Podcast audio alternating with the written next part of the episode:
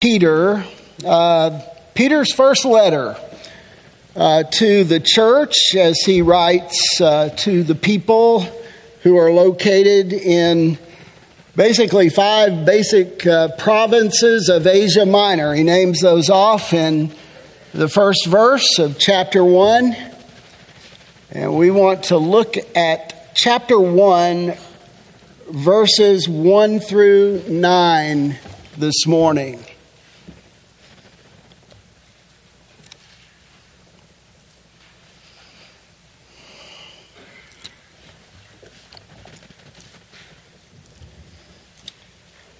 What I'd like to do is read the text and make a few comments as we go through the, the verses there. And, uh, and then we'll get an outline there. And I trust that this encourages your heart this morning.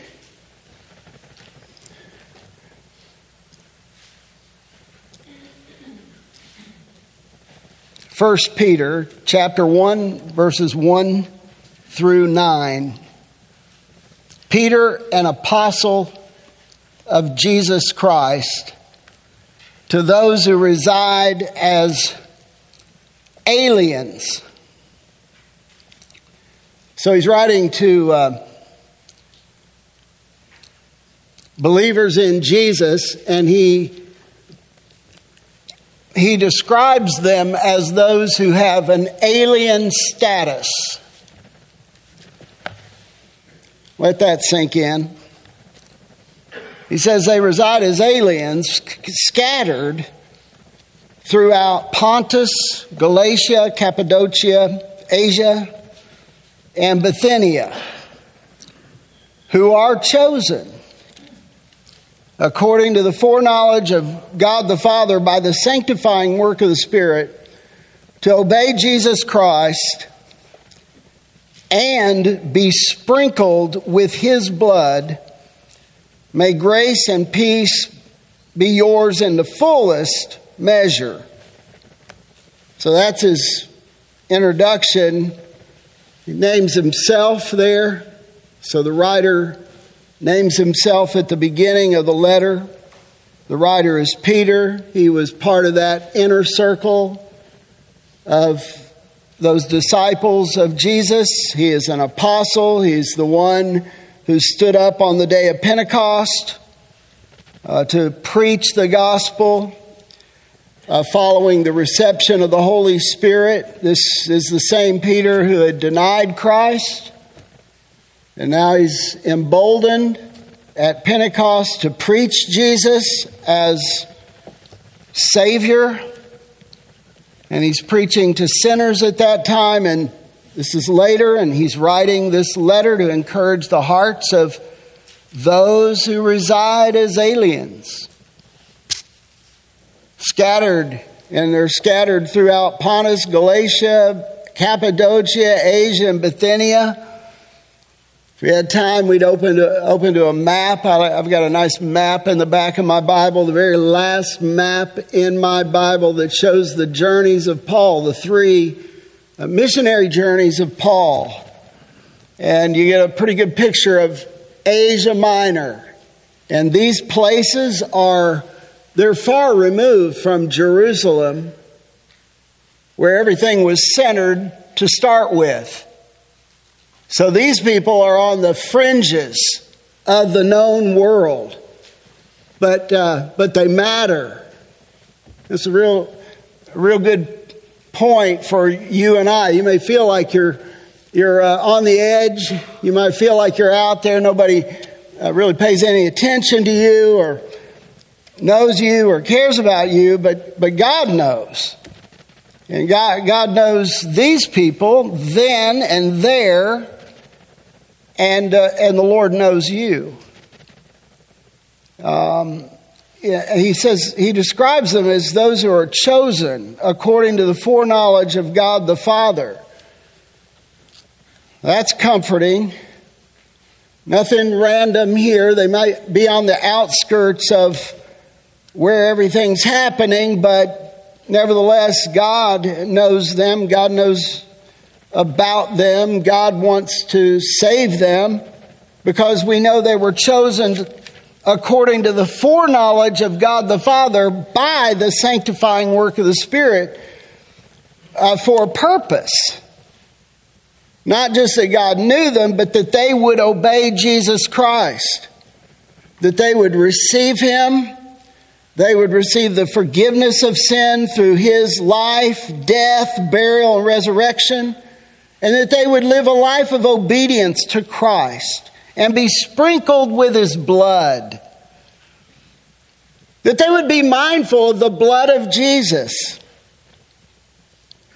that they would consider the blood of Jesus as precious blood. The writer over there in Hebrews says, without the shedding of blood, there's no remission of sin. We know that for years and years and centuries, uh, that the blood of bulls and goats was shed, that these bulls and goats were sacrificed and blood shed, but that those, the blood of bulls and goats is insufficient toward the, the cleansing from sin, toward the forgiveness of sin. The only blood that satisfies is the blood of Jesus, the blood of the spotless Lamb of God. And when the blood of Jesus is applied to our lives by faith, we receive that forgiveness of sin, that cleansing. And, and, and Peter offers this May grace and peace be yours in the fullest measure. And that extends to this day to you. May grace and peace be yours in the fullest measure, that you would be cognizant of the grace of God, His unmerited favor toward you that you and I don't deserve, His slightest thought. We certainly don't deserve the sacrifice of His only Son for our sin, but nevertheless, that grace is to you, and that grace is to me. God's riches at Christ's expense. And then he says, peace. It might sound uh, a little far fetched for the world that we live in. Peace? And peace in this world? I mean, here, even in, in this county, there are times we have to fight traffic there are times we're not even at peace with ourselves.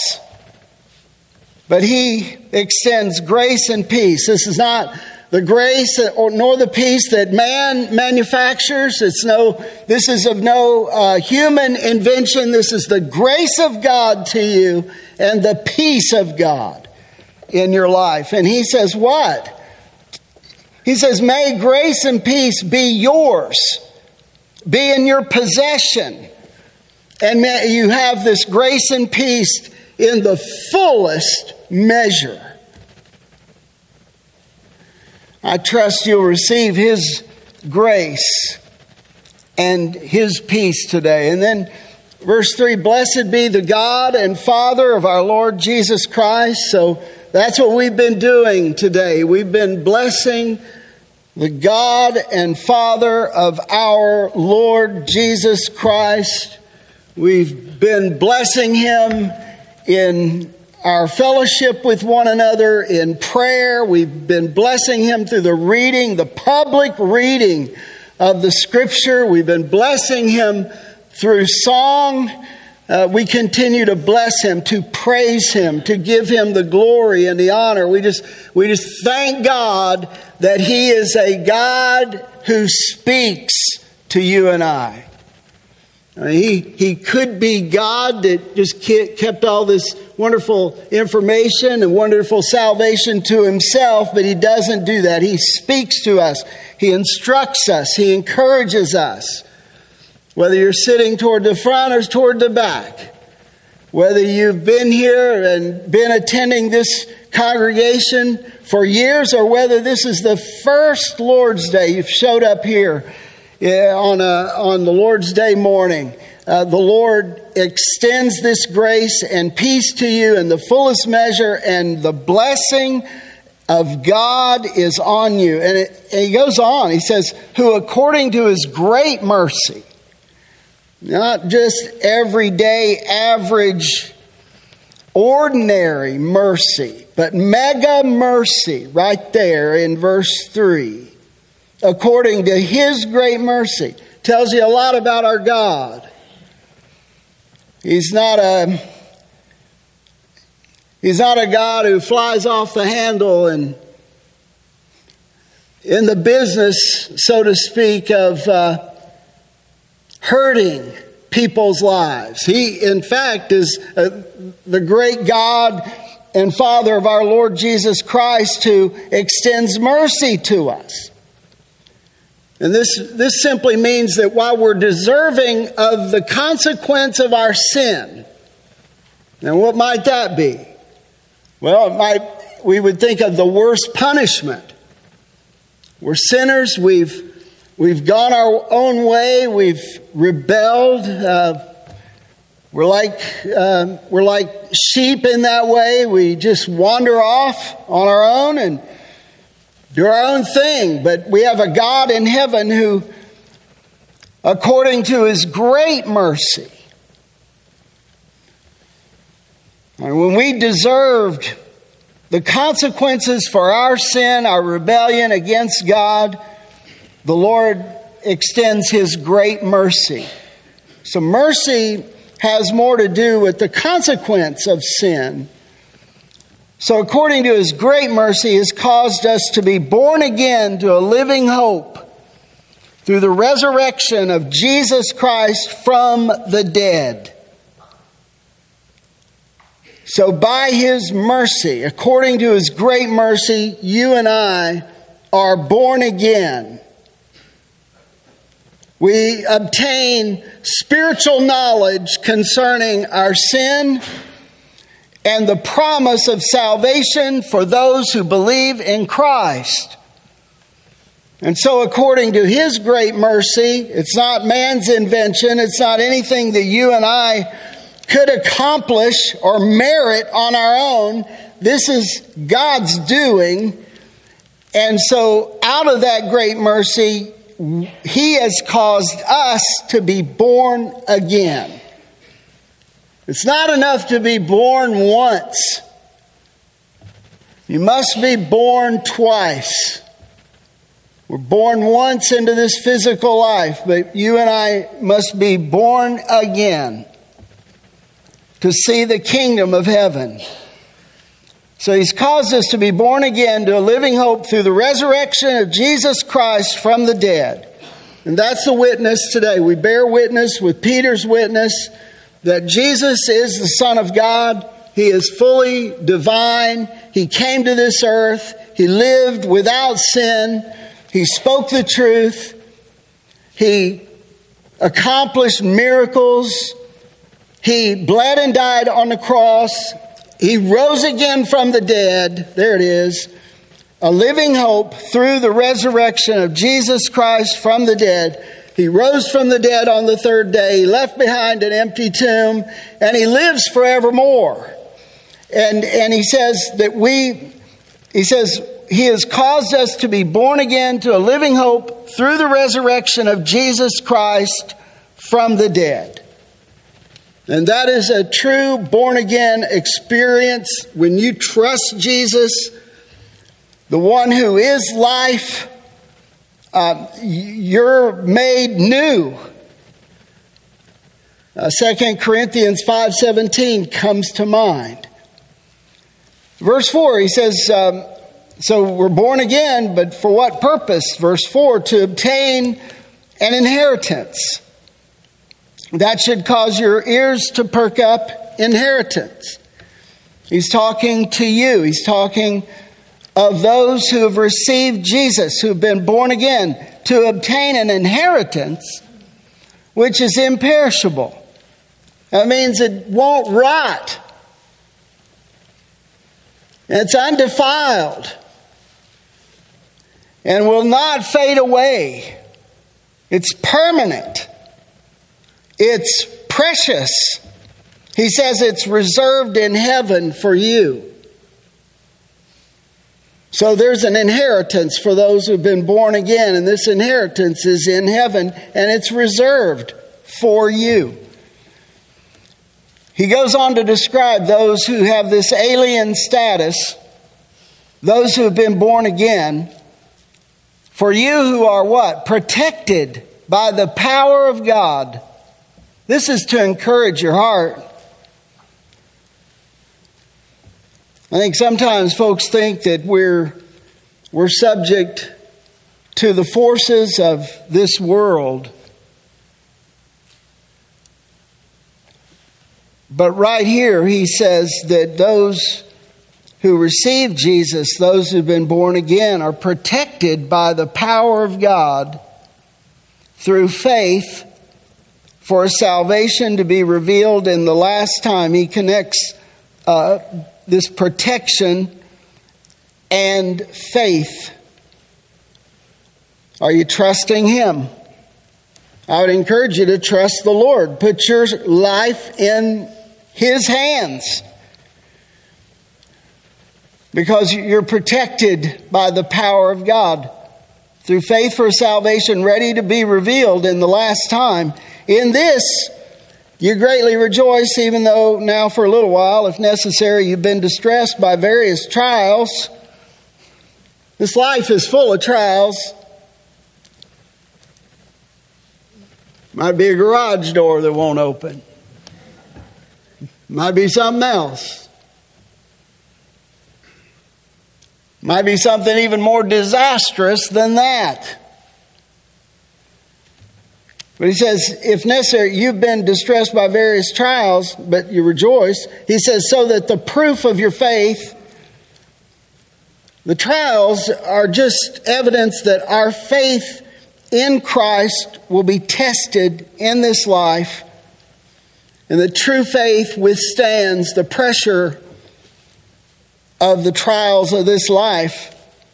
So that the proof of your faith, if your faith is real, you'll withstand the pressure of the various trials. So that the proof of your faith being more precious than gold, which is perishable, even though tested by fire, may be found to result in praise, in glory, and honor at the revelation of Jesus Christ. And though you have not seen him, you love him. And though you do not see him now, but believe in him, you greatly rejoice with joy inexpressible and full of glory, obtaining as the outcome of your faith the salvation of your souls. The word of the Lord. Father in heaven, we thank you for your word. It is the engrafted word that is able to save our soul. It is that word that will not pass away. It is that word upon which all the promises are established. And we give you thanks, Lord, for today we, we say that this word is enough. And Lord, we would take it and hold it close, to read it and consider it, and to take it in in order to be encouraged by it. I pray, Lord, for your encouragement from these few verses for each one. Um, that we would not be discouraged, that we would not live out our days in hopelessness or helplessness, but that you would help us, Lord, and you would invigorate our souls today. We give you praise and glory in Jesus' name. Amen and amen. So, the we've got the Apostle Peter there in verse 1, and we've got these folks that he's writing to, and that is always a matter for great discussion and debate. Who's he writing to? Who would these people be? Who would these Christians be who are living in Asia Minor, far from Jerusalem, far from Galilee? Where would these Christians have come from? Uh, it basically comes down to two things. They're probably Pentecostal pilgrims. These, these people may have heard Peter on the day of Pentecost. As you know, all the people, all the Jews would go back to Jerusalem. They would go for the great feast days, the great holidays, Passover, Pentecost, tabernacles. They would make that pilgrimage, they would make that journey. It just so happened that that Pentecost day, Peter, uh, upon the reception of the Holy Spirit, when the Holy Spirit came down upon those 120 in the upper room, we have Peter standing to preach. And then what would the people do? Well, we know that some received Jesus that day. They heard him preach, they heard the gospel of Jesus, and they would have gone home at the conclusion of that celebration. And in that, they would have taken Christianity back to their homeland, whether it was Pontus or Galatia or Cappadocia, Asia, Bithynia who knows? Some people believe that Peter actually made, a, made his own missionary journey to these places. Over there in Acts 16, where Paul's forbidden to go where? To go to Bithynia. It's mentioned right here. Some think he was forbidden to go there because Peter already had a work going on in Bithynia. We just don't know. But there's one other possibility, and that is Roman colonization. There's a Roman Empire going on at this time, and they, these emperors were always interested in furthering the reach of the Roman Empire. They were always about deporting a certain number of citizens or non citizens to these outer reaches in order to colonize, in order to start a community, a town, a city. That happened all the time. And then they'd change the name of the town. I was reading one example under Claudius. Claudius was big into this Roman colonization. Well, the idea is they would take these people from around the vicinity of Rome and they would send them east to colonize. Some of these may have been Christian people. So that's the idea. Claudius, he had a he had a town named after him. I found this kind of amusing. He called it Claudiopolis. How'd you like to be from Claudiopolis? Oh, ah, my goodness. Well, anyway, uh, these people, I, I think probably all there's something to all of these suggestions on these people. But I find it very interesting concerning how these people are uh, addressed. I want you to look at that. Peter says, To those who reside as aliens scattered throughout Asia Minor in these five provinces, they're aliens, he says. And in that, he is, uh, he is saying they're not first and foremost citizens of those areas, those towns or cities, those provinces, but that they are first and foremost citizens of another kingdom, of a different kingdom, of another realm, uh, the kingdom of God. And he, the way he puts it, is that they're basically sojourners. And I think we can apply that to ourselves. In fact, I, I find more, uh, more ammunition, uh, so to speak, in the, in the Bible here over in Hebrews 11.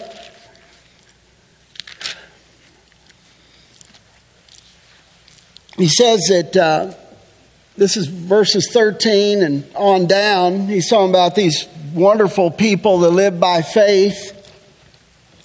They lived according to the Word of God. They lived by faith. They trusted the unseen God. And right there in verses 13 and following, he says, All these died in faith.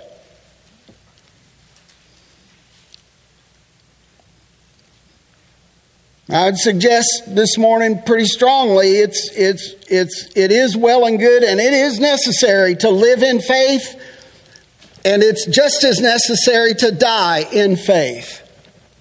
What's that mean? It means to die trusting God. To die according to His will, firmly trusting Him. He says, all these died in faith without receiving the promises, but having seen them and having welcomed them from a distance, and having confessed that they were, there it is, strangers and exiles on the earth. That goes right along with uh, Peter saying, aliens. He says they're strangers and exiles on the earth. For those who say such things, make it clear that they're seeking what? A country of their own. And indeed, if they had been thinking of that country from which they went out, they would have had opportunity to return.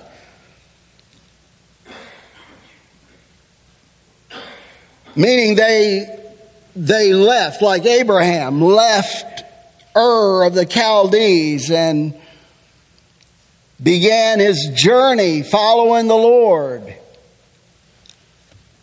The writer here is just saying if they'd been thinking that uh, what they had left behind was so wonderful, they would have at some point tried to return. But that really wasn't first and foremost on their mind. He says, But as it is, there in verse 16, they desire what? A better country. That is, a heavenly one.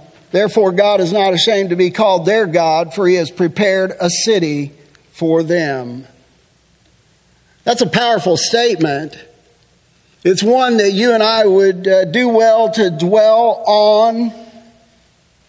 And that is while we live in this country, we love this country. The freedom that is provided here for us to gather, to worship, to speak, as good and wonderful as this country is, I'm going to say this right out of the Bible, there's a better one waiting.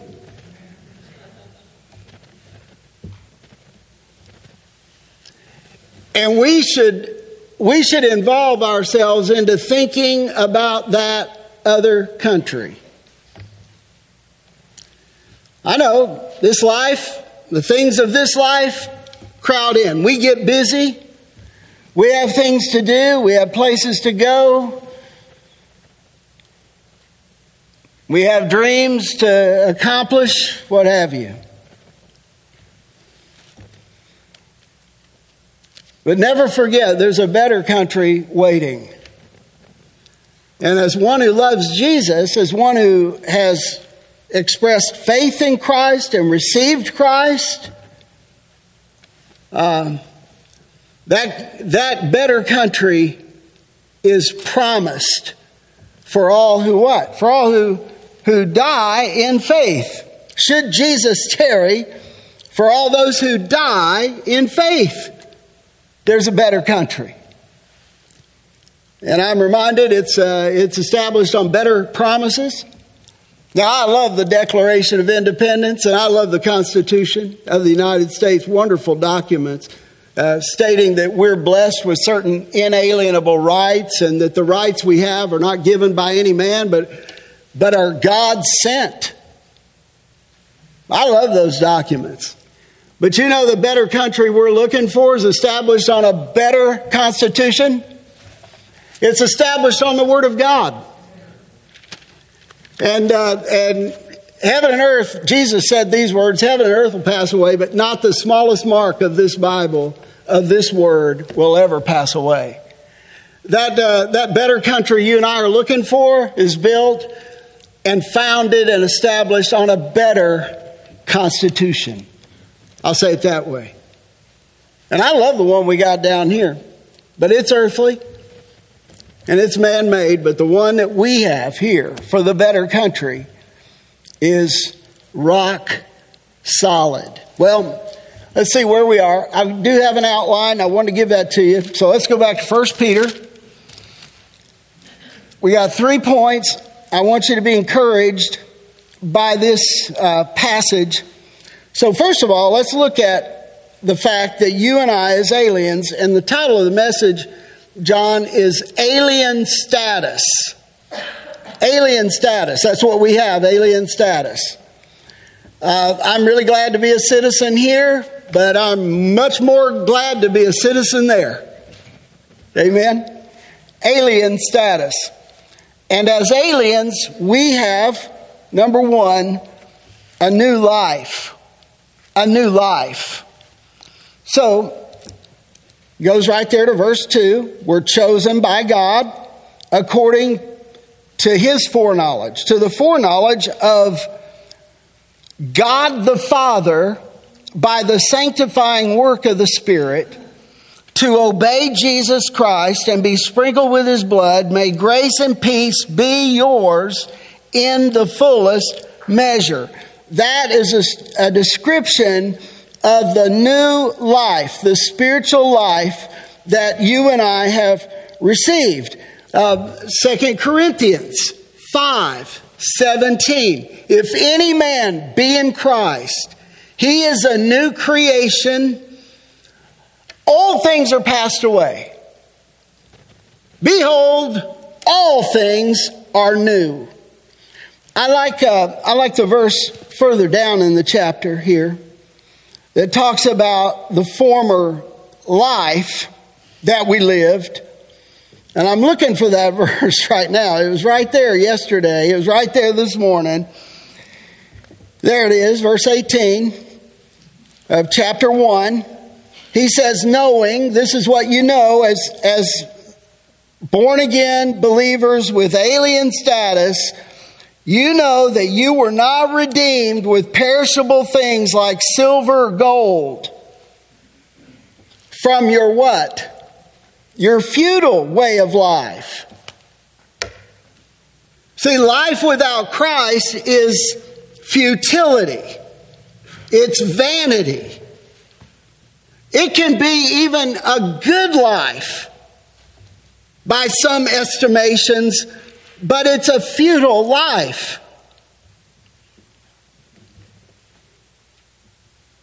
I'm pretty sure it's, it's, it's very difficult to find your true purpose in life apart from God, the one who put you together.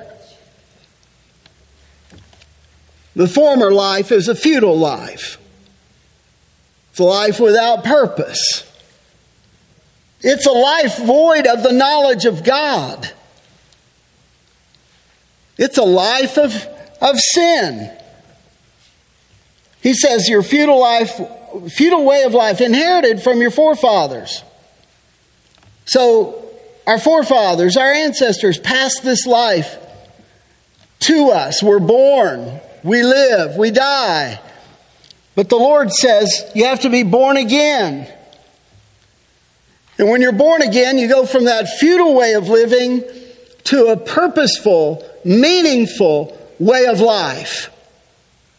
That's what we're talking about. We're talking about new life in Christ. If you've never experienced new life in Christ, you've never been born again, you've never taken the spiritual knowledge of Christ, His death on the cross, his burial and his resurrection from the dead and, and trusted Christ to save you. Trust him to save you. As soon as possible, trust Jesus. You'll be delivered from a futile way of life, a futile lifestyle, and you'll be brought into the family of God, and the Bible will be opened up to you, and you will begin to understand more and more about God and more about His ways and more and more about His promises to the believers. So it's a new life. That's number one. Secondly, not only do we have a new life, and with it comes this alien status, But we're blessed with a new hope. A new hope. I don't know about you, but I've been impressed with the level of hopelessness in our society. It seems like everything bad is on the rise. Everything negative, everything dark, everything nonsensical. Seems like it's just taking on uh, this new dimensions and parameters. It's just bigger than any one of us or all of us put together. I don't know, have you noticed? It's just like, what do we do about this? And there's a sense of hopelessness. It's no use. It's uh, what, what's life about? It's a darkness in our society and a fog among people. I know it sounds odd to say, but I think there's I think there are folks in our in our time that want to merchandise hopelessness. They just seem to get a lot of uh, satisfaction out of uh, hopelessness. Hmm. But that's not the way it is for a believer. Look at this. Verse 3 When you're born again, when Jesus is your Savior and you've made that public testimony that you've trusted Jesus and His blood has, uh, for, by His blood, your sins have been forgiven. He says you're born again to a living hope. Yeah, Christians have a lively hope in God. Our hope is, is in heaven. Our hope is in this, yeah, what did he say here in verse 4? The inheritance. We forget there's a, there is a life after death. Our lives are like a vapor, they're here and gone. Time is so short. Eternity is so beautiful. It's so everlastingly eternal. Never runs out. It's a living hope. And we've been born again to this living hope through the resurrection of Jesus Christ from the dead. But this living hope is not focused on the here and now. The living hope that we have is for that better country, built on better promises. That's our living hope. And in that living, in that country built on better promises, reigns the Lord Jesus Christ. I think that's what makes it better. Jesus, King Jesus. that country's better. Um, I'm trying to trying to think how I can convince you it's so much better. Um, there's an inheritance there waiting for the believer, and there's no inheritance tax.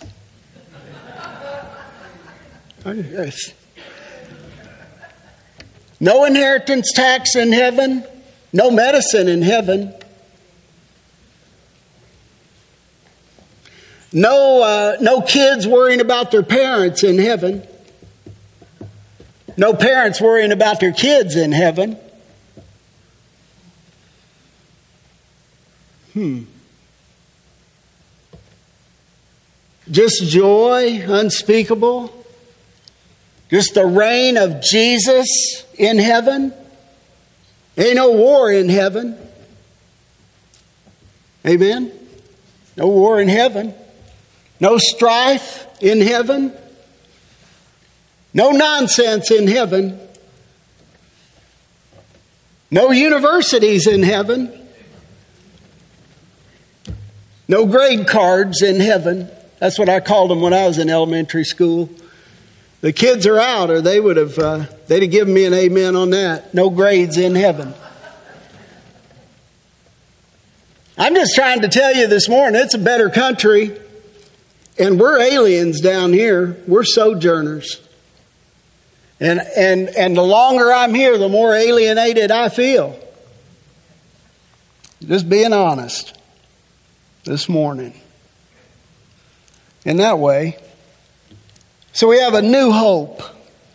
So a new life. We have a new hope. And then, and we'll finish it up here. I thought long and hard about how to say this last point because it's really important. I started with a new responsibility, but no, that won't work. We have a new preoccupation. We have a new preoccupation. I want to show you this because this, listen, I hear it all the time. What are, I mean, what are we to do? What are we to do? We live in, in, let's just say, interesting times. What are we to do? How are we to carry ourselves? I mean, you know, we got we got people who want to talk to us about global warming on a day like this. I'm really trying here. I'm, I'm really trying to convince you there's a better country. But we have a new preoccupation as believers. I want you to think about this long after we've dismissed this morning. But I want you to look at verses 5 and on down. Peter says that we are protected by the power of God through faith for a salvation ready to be revealed in the last time. Now, what that means is the Lord God orders our steps.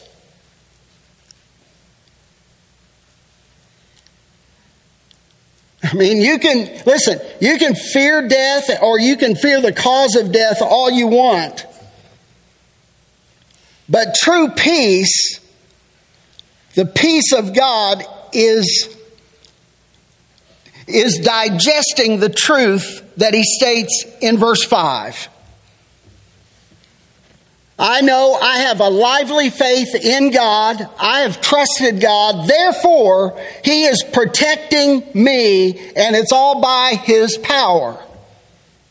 Does that mean that people don't die? No, that's not what that means. It means we are trusting Him with life, matters of life, and we are trusting Him as believers with alien status with matters of death.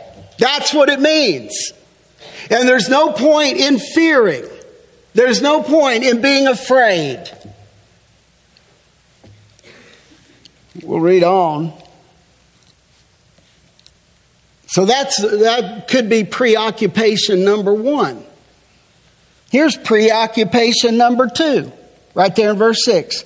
In this in what? In what he just said. You, that's those of you with alien status, you're citizens of another realm, you what? You greatly rejoice. Praise God. I don't hear fear there. All I see there is confidence in God that even when I don't know exactly what's going on, God always knows what's happening. God always knows. And I can trust our only wise God with this. In this you greatly rejoice. So I want to be preoccupied with God's protective hand over my life.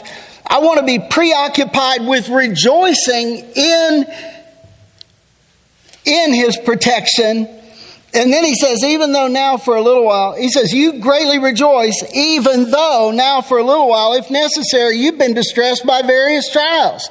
So it, it sounds like we can greatly rejoice even when we are in the midst of various trials. Why? Because the joy is on the inside. And the joy is because God knows about these trials. God knows about your hardships in life, your difficulties. Those that you live with day to day and those that may just pop up once in a while. He knows all about it and we can greatly rejoice in that. He says, so that the proof of your faith being more precious than gold, which is perishable, even though tested by fire, may be found to result in praise and glory and honor at the revelation of Jesus. So all of this is for a purpose. It is for his praise and glory and honor at the revelation of Jesus. And that's a reference to his appearing. And though you, here's the, another preoccupation, though you've not seen him, anybody seen Jesus? No, he's not here. He's risen and he is ascended to the right hand of the Father in heaven. But he says, even though you've not seen him, you do what? You love him. We should be preoccupied with loving Jesus. Even though we don't see him, we can read about him in the pages of Scripture. We know the grace he offers. We know the mercy he offers. We know that he's a friend of sinners.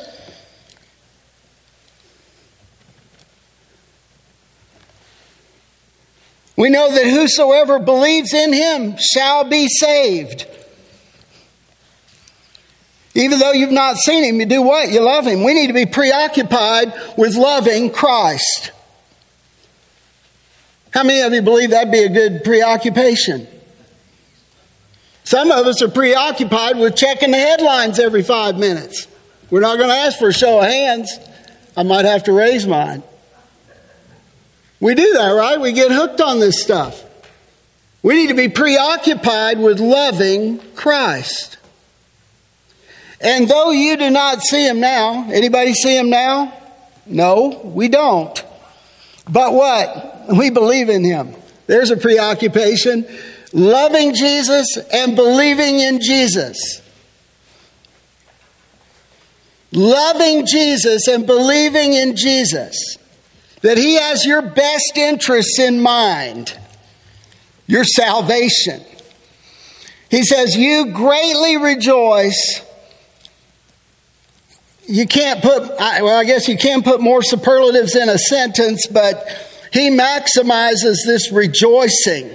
You greatly rejoice with joy inexpressible, no words, it's just joy, there are no words and what? Full of glory.